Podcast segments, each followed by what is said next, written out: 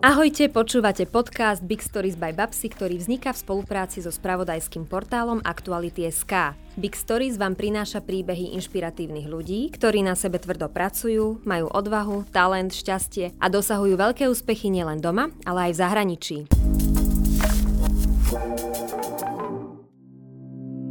Dnes si pripravíme niečo špeciálne. Budeme k tomu potrebovať zahrst dôvery, tóny trpezlivosti, kilá empatie a hodiny spoločne stráveného času. Po dôkladnom výbere nájdeme dieťaťu, ktoré nemôže vyrastať v rodine, bady dobrovoľníka alebo dobrovoľníčku. Následne namiešame dvojci program tak, aby sa ich čas pekne spojil. Ak sa nenecháme odradiť počiatočnými neúspechmi, približne po 5 rokoch dostaneme delikátne priateľstvo na spôsob bady. Ak viete darovať svoj čas, kompletný recept nájdete na tvojbody.sk.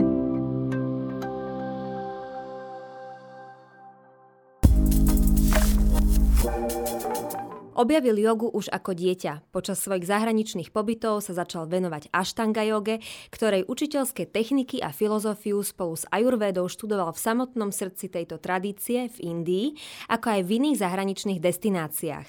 Je držiteľom medzinárodných učiteľských certifikátov, ktoré splňajú požiadavky na inštruktora podľa štandardov Medzinárodnej Yoga Alliance.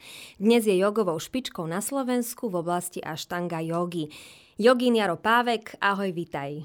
Ahoj, ďakujem za pozvanie. Ďakujem, že si prišiel. Každý deň začínaš po zdravom slnku? No, nezačínam ten deň po zdravom slnku, lebo začínam deň učením hodín, ale potom, keď odučím lekcie, tak zdravím slnko. Tak aj joginsky, alebo len tak, že zamávaš mu cez okno, alebo, lebo ja, ja len mávam teraz posledné mesiace, že moc som tomu cvičeniu nedala za posledné obdobie. Zdravím ho riadne, riadne. praxou po praxou. zdravom slnku. Jasné. Kedy ráno vstávaš? 5.20 mám budík. Um, 5.20, keď zazvoní budík, je čas, kedy moja mačka to berie ako signál, že ideme sa mojkať. Mm-hmm. Takže 5.35 väčšinou idem z postele, lebo tam máme ten ranný rituál už s mačkou. Takže máš dlhé dni, ale že vraj neraňajkuješ. Neraňajkujem. A nechýba uh, pri... ti jedlo? P- prvý ten blok počas dňa až do tej 12. kedy obeduješ, povedzme? Ja som nikdy nebol moc raňajkový typ a ja som prirodzene neraňajkoval tým, že robím svoju prax do obeda mm-hmm. a predtým sa nie je. Jednoducho to zavadzia potom. A potom vlastne neskôr som zistil, že to celkom beží ako stravovací návyk, ktorý má aj svoj vlastný názov, tak ja to praktizujem tak nejak prirodzene. Nechýba mi to. Jasné. Tak to je super, však každý si rozumie samozrejme. O tých stereotypoch, ktoré sa zvyknú šíriť, e, o jogínoch si povieme potom neskôr trošku viac. Uh, yoga sa teda stala neodmysliteľnou súčasťou tvojho života, hoci mal si to tak trochu nasmerované aj inám. Tvoj otec mal asi inú víziu o tom, čo by si mal robiť, pretože so sestrou si mal prevziať rodinnú firmu, aj si študoval hotelové manažerstvo, potom aj externe si bol na ekonomickej univerzite. Kedy nastal ten zlomový bod, že si sa rozhodol, že yoga a učiteľstvo jogy bude niečo, čo bude súčasťou tvojich bežných dní a niečo, čomu zasvetíš vlastne svoj život? Bolo to ešte na strednej škole, kedy som už robil jogu bola to taká komerčnejší štýl trošku, ktorá bola fantastická, výborná, mm-hmm. len som za tým nevedel nájsť tú jogu, lebo tak som si za tým predstavoval, že tam asi tá joga nie je len cvičenie. A som to nevedel nájsť, tak som vycestoval za jogu a potom som začal aj učiť. Ale tak mm, zo zvedavosti, lebo som mal čas a mohol som a vôbec som neplánoval, že niekedy budem robiť full-time učiteľa jogy. A tak sa to nejak stalo. A, takže to bolo fakt, že ešte skorých 20 rokov, okolo 20 to bolo. Uh-huh. A ten prvý jazykový pobyt, ktorý bol spojený s jogou, bol na Bali? Nie, ten bol to v Cambridge. Uh-huh. Počkaj, ja som bol na jazykovom pobyte ako dieťa od 14 rokov, potom 15, 16, uh-huh. 17 a potom som prešiel z jazykových pobytov na jogové pobyty. Uh-huh. A to som iba tak spájal príjemné s užitočným, že to bolo v angličtine, ale to už neboli že jazykové pobyty, to boli jogové pobyty, len už boli v inom jazyku. Ty si vďaka joge precestoval takmer celý svet, od e, západu až po východ. Bol si 8 krát v Indii, e, na Blízkom východe, na Havaji, e, v srdci Južnej Ameriky. A tam si asi chodieval hlavne za tými guruami. A aké to boli stretnutia a kto z tých guruov ti najviac dal v tvojom živote doterajšom? Neboli to vždy guruovia, boli to mm-hmm. učitelia. A mm-hmm. nie každý učiteľ je guru, alebo asi sa to nedá o každom povedať. Aký je tam rozdiel? Ešte to nám vysvetli.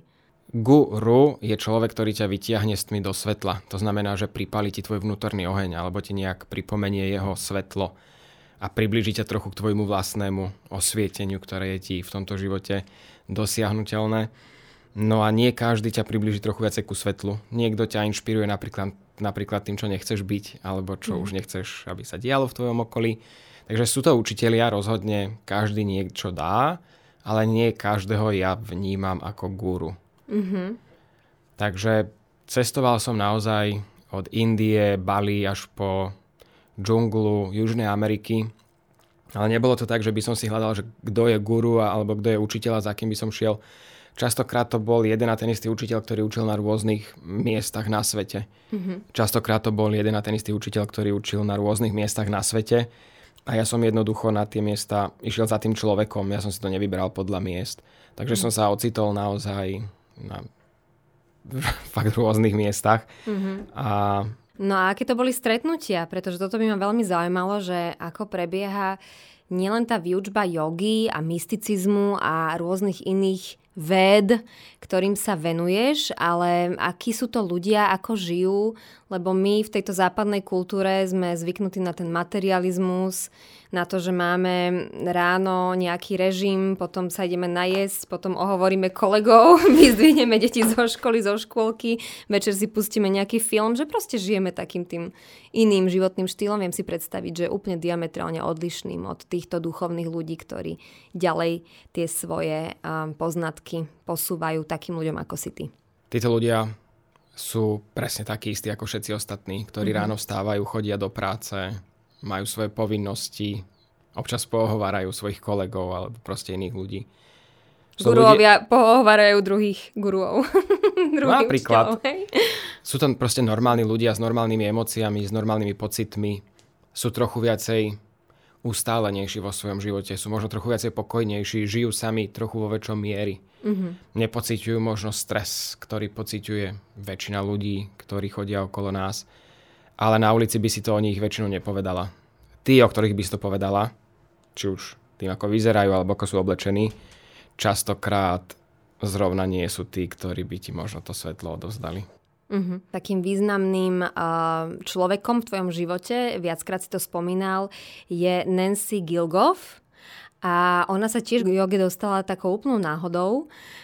Čo ti dávajú stretnutia s ňou, pretože ty ju pravidelne navštevuješ, pokiaľ som to dobre pochopila, na Havaji, kde má ona svoju v úvodzovkách základňu.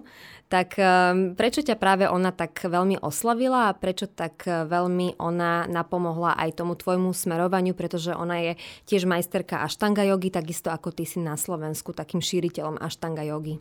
Um, áno, ona sa dostala k joge celkom neplánovane, pretože vtedy bola vydatá za človeka, ktorý túžil nájsť tajomstva joginov v Indii. A oni boli Američania, hippisáci, to boli 70.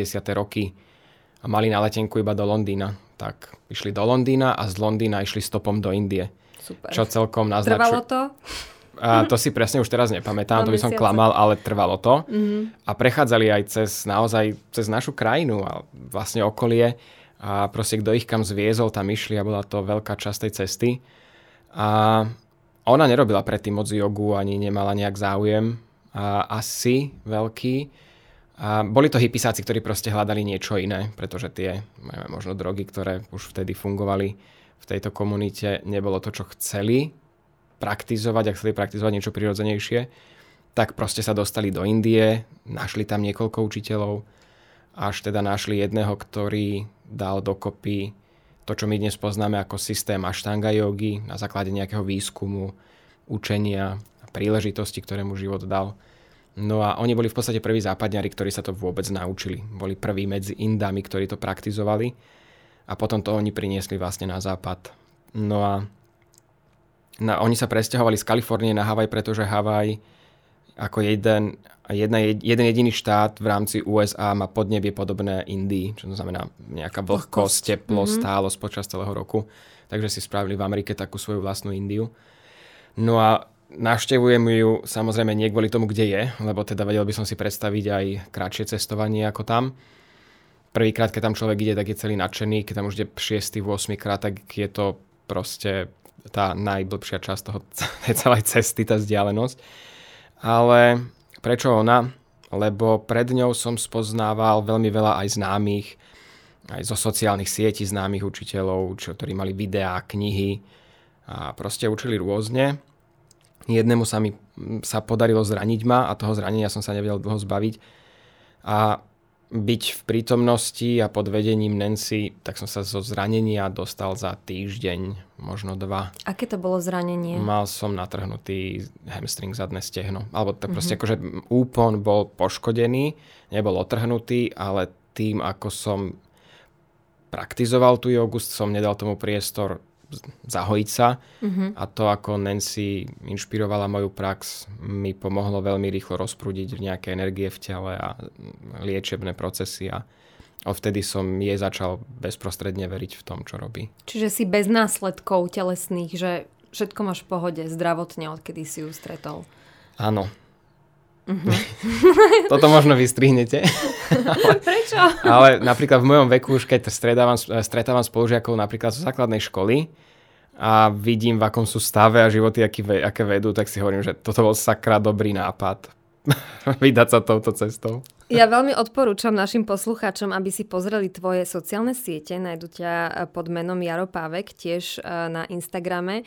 A ja som ukazovala môjmu manželovi tvoje asany. A on normálne nechápal, že čo ty dokážeš s vlastným telom urobiť. Teraz uh, uh, hovorím o tých fotografiách, kde máš nohy prepletené poza hlavu, spojené hore v taký špic. Určite vieš, čo myslím. Mm-hmm. Ešte aj stojíš na rukách. Takže, takže je to naozaj neskutočné. Vyzerá to tak ako keby si nemal vôbec chrbticu alebo kosti. Áno, ono to tak vyzerá, ale napríklad e, ja nemám také ohybné telo, ako majú napríklad tanečníci alebo gymnasti. Teraz, kebyže tu nás sa mám začať hýbať, tak by som to nedal. Ja, ja som prirodzene pomerne veľmi tuhý človek. Mm-hmm. Tým, že to robím, koľko to robím, čo je teraz 19. rok, čo sa venujem joge, tak to telo pomaly sa dostáva do procesu, kde s ním vieš naozaj veľmi pekne manipulovať a pracovať a je to aj zohriatie toho tela tým cvičením, čo ti dovolí sa dostať do nejakých takýchto hraničných pozícií. Samozrejme to, že, som, že sa viem dostať do pozícií, nie je meritkom toho, či som dobrý v joge alebo nie. Proste moje telo dokáže sa dostať do nejakých tvarov. Ale je to, je to zábavné, že naozaj, keď niekedy vidím svoje fotky, tak si poviem, že tak to vyzerá fakt divne. Moja dcera by povedala, že hadí muž.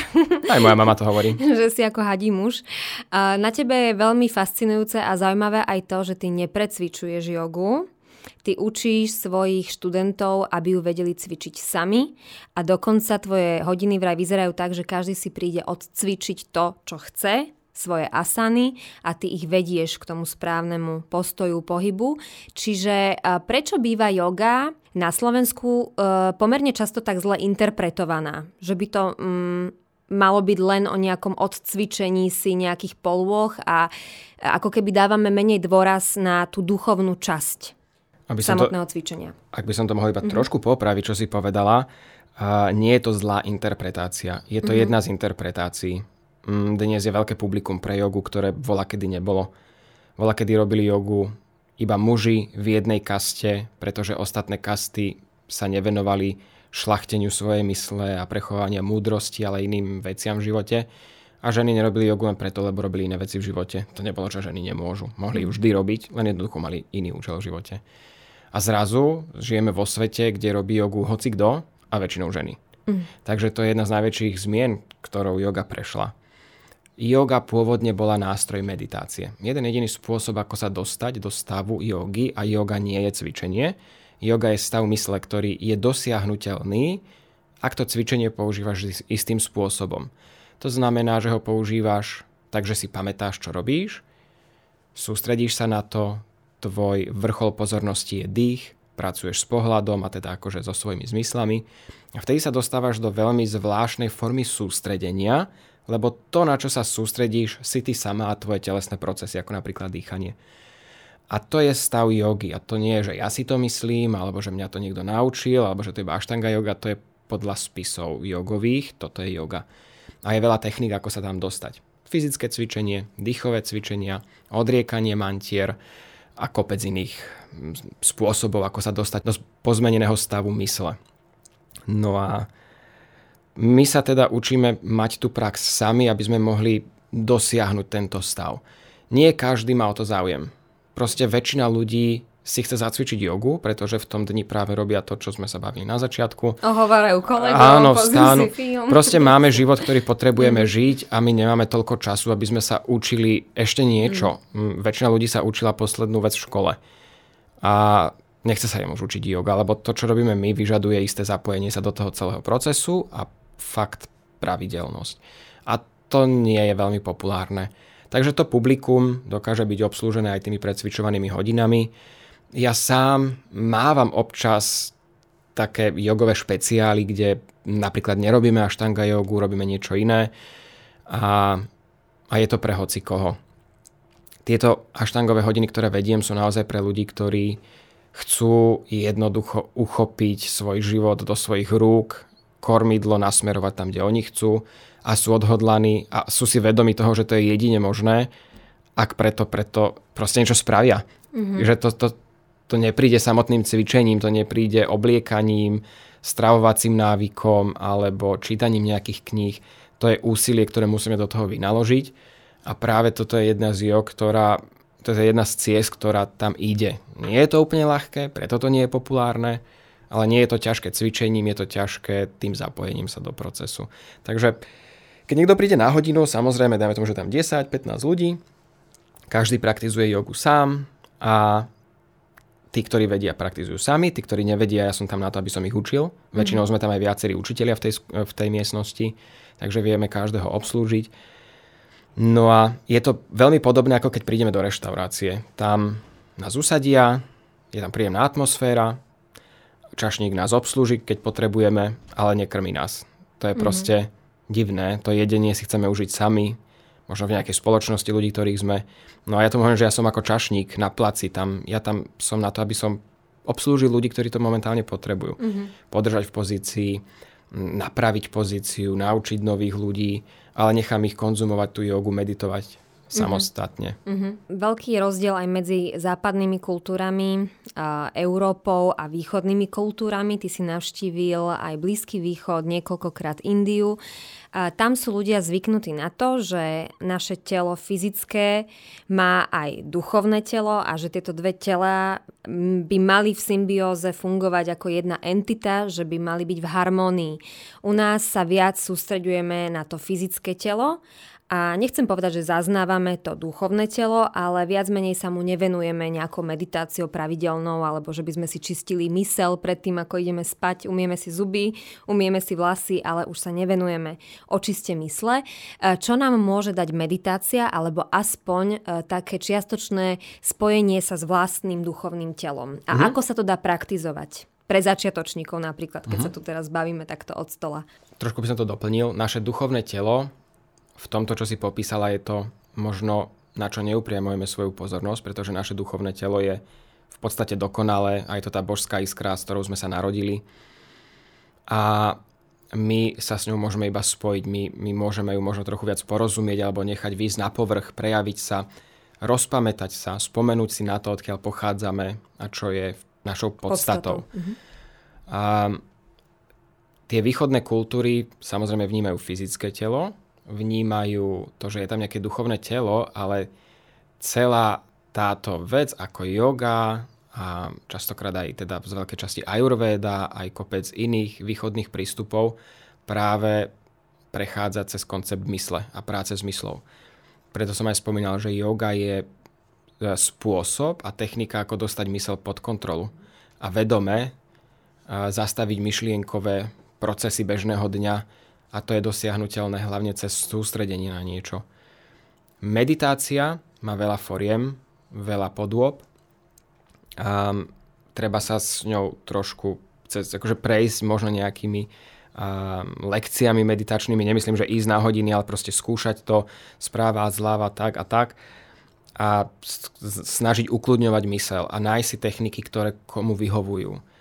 A meditácia v sede samotná je veľmi mocná, ale vždy by mala byť doprevádzaná aj šlachtením svojho tela.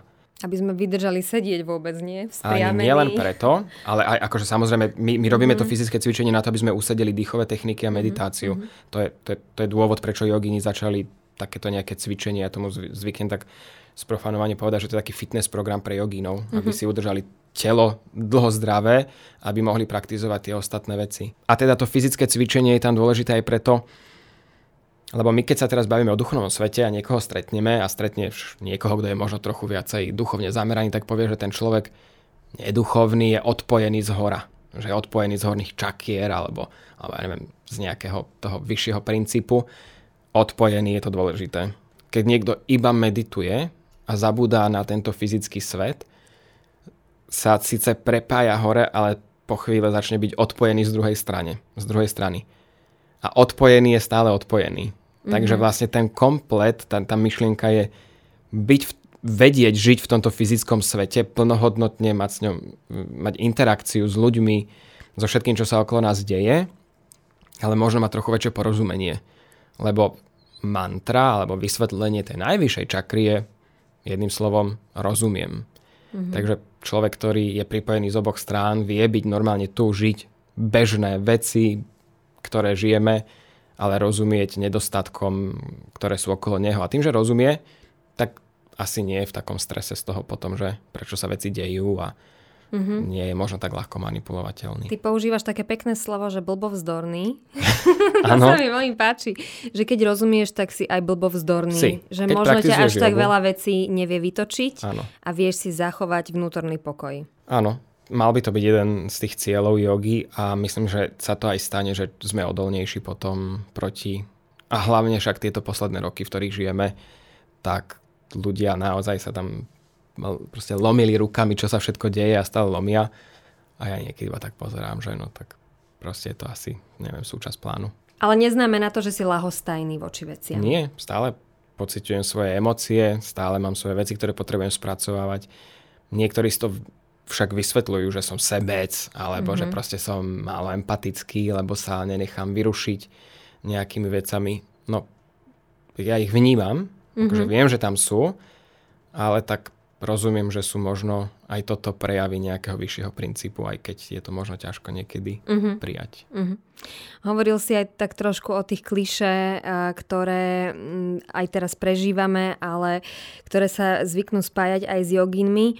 Veľa ľudí, keď si predstaví alebo by si malo predstaviť na obrázku jogína na nejakej fotografii, tak vidia človeka v lanovej košeli, ktorý nie je meso, je vegán, um, povedzme, že žije v nejakej askéze a ty si rád dáš pivo, rád sa dobre naješ, máš za sebou tú hotelovku, takže vieš si perfektne navariť, dáš si um, možno aj víno s kamošmi, uh, dokonca si zapališ cigaretu, keď máš na ňu chuť. Nie je to tak? A tak neklámeš úplne. a, tak možno už teraz nie, no našla som staršie zdroje.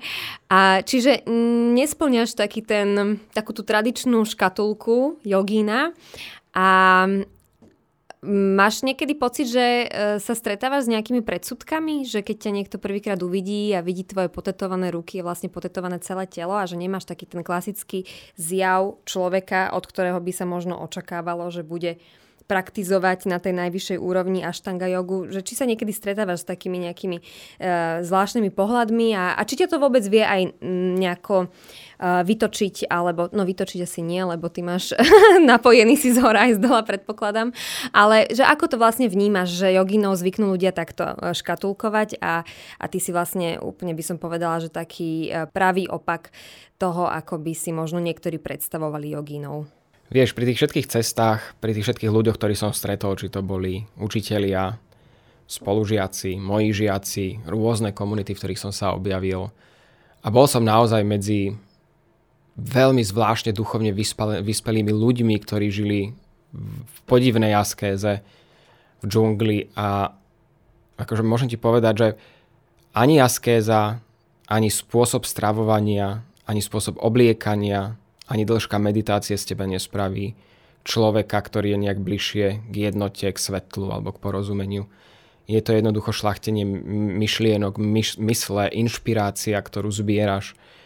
A jedna z tých najväčších inšpirácií, inšpirácií bola proste vidieť iné kultúry, ako zmýšľajú jednotliví ľudia, vidieť myšlienkové vzorce tých, tých, povedať si, možno všetci majú pravdu, možno tá pravda je vlastne oveľa širšia, a jednoducho zostaneš potom niekde tak v strede a povieš si, že vlastne ani nemáš potrebu niekomu vysvetľovať, kto si, prečo si taký, aký si a ja som si prešiel obdobím, kde som bol vegetarián, mal som naozaj obdobie, kedy som si nedal víno, mal som, chcel som si to vyskúšať, to nie je, že ja to nerobím a hotovo. Ja som to chcel vyskúšať a jednoducho to pre mňa nefungovalo.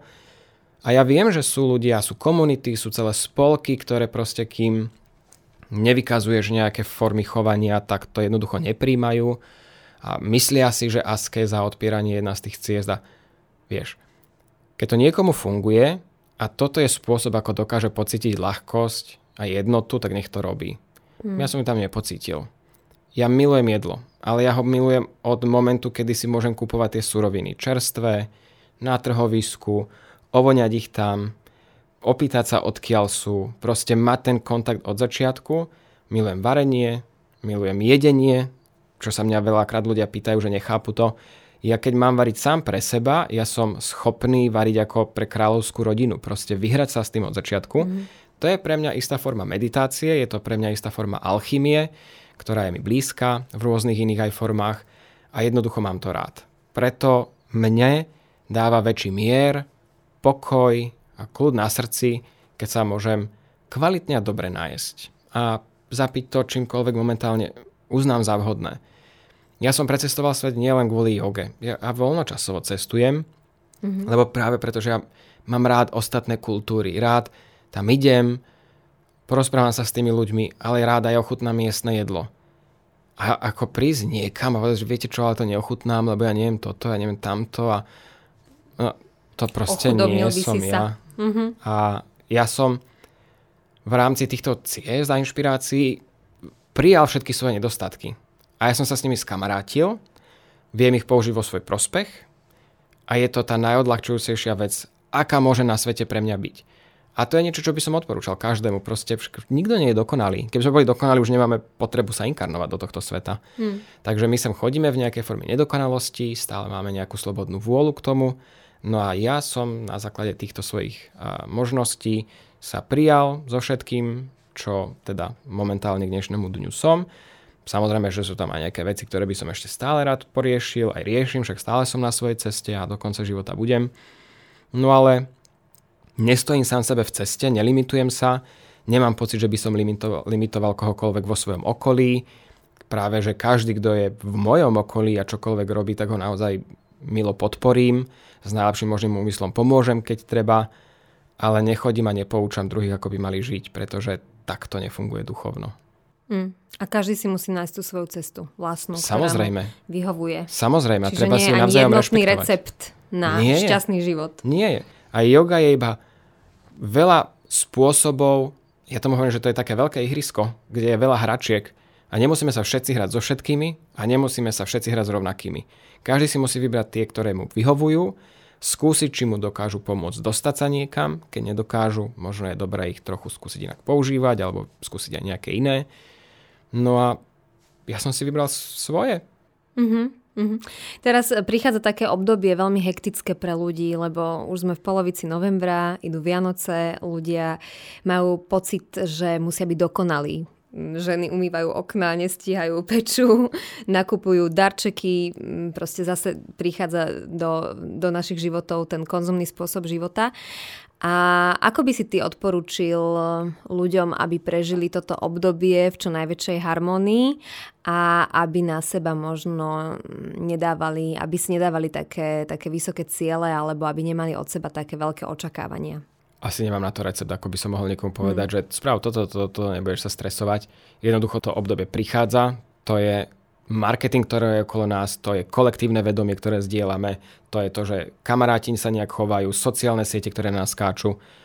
Keď sa by niekto v kľude, tak nech z toho vystúpi a bude trochu viacej v kľude, ale ja to riešim aj vo svojej rodine stále, sestry a, a, a mama a ostatní členovia, že proste a idú Vianoce a, a, a, a musíme sa stretnúť aspoň na večer, že no nemusíme, však akože si nikto nedávame darčeky, nikto ich nepotrebuje, a jednoducho ja nemám taký vzťah k Vianociam a mm. ja pôjdem na dovolenku zase niekam, to je spôsob, ako ja trávim Vianoce a neslávim ani narodeniny, slávim pohanské sviatky niektoré. Mm-hmm. ale nie je to o tom, že by som sa naháňal, aby som niekomu robil radosť predmetom alebo darčekom. Ja keď chcem byť s členmi rodiny, ja sa s nimi stretnem, zavolám si s nimi a je to oveľa krajšie ako nútenie sa na niečo tváriť. Ale to je môj život, mm-hmm. moja história nejaká, nemám ako úprimne na to jeden recept alebo niečo, ako by som niekomu odporúčil byť v kľude. No rozhodnite sa byť viacej v kľude a naozaj celé jedno osvietenie je jedno rozhodnutie od uskutočnenia. Dobre si to povedal, je to jednoduché, ale je to pekné. Rozhodnite sa byť vo väčšom kľude no? a človek musí urobiť to rozhodnutie ano. a musí robiť maximum preto, aby Áno. A jednoducho veci, ktoré ho narušujú, treba odstrániť. A to je na tomto najťažšie. To je. je, je, no. No bolo by ešte veľmi veľa uh, toho, čo by som s tebou chcela rozobrať a verím, že budeme mať ďalšiu príležitosť. Ďakujem ti, že si bol hosťom v našom podcaste a teším sa na ďalšie stretnutie s tebou. Ďakujem ti veľmi za pozvanie a budem sa tešiť, keď sa ešte uvidíme. Počúvali ste podcast Big Stories by Babsy, teším sa na vás opäť pri ďalšej časti so zaujímavým hosťom. Ak nechcete, aby vám nové časti ušli, sledujte kanál Aktuality.sk podcasty, kde nájdete viac inšpiratívnych rozhovorov.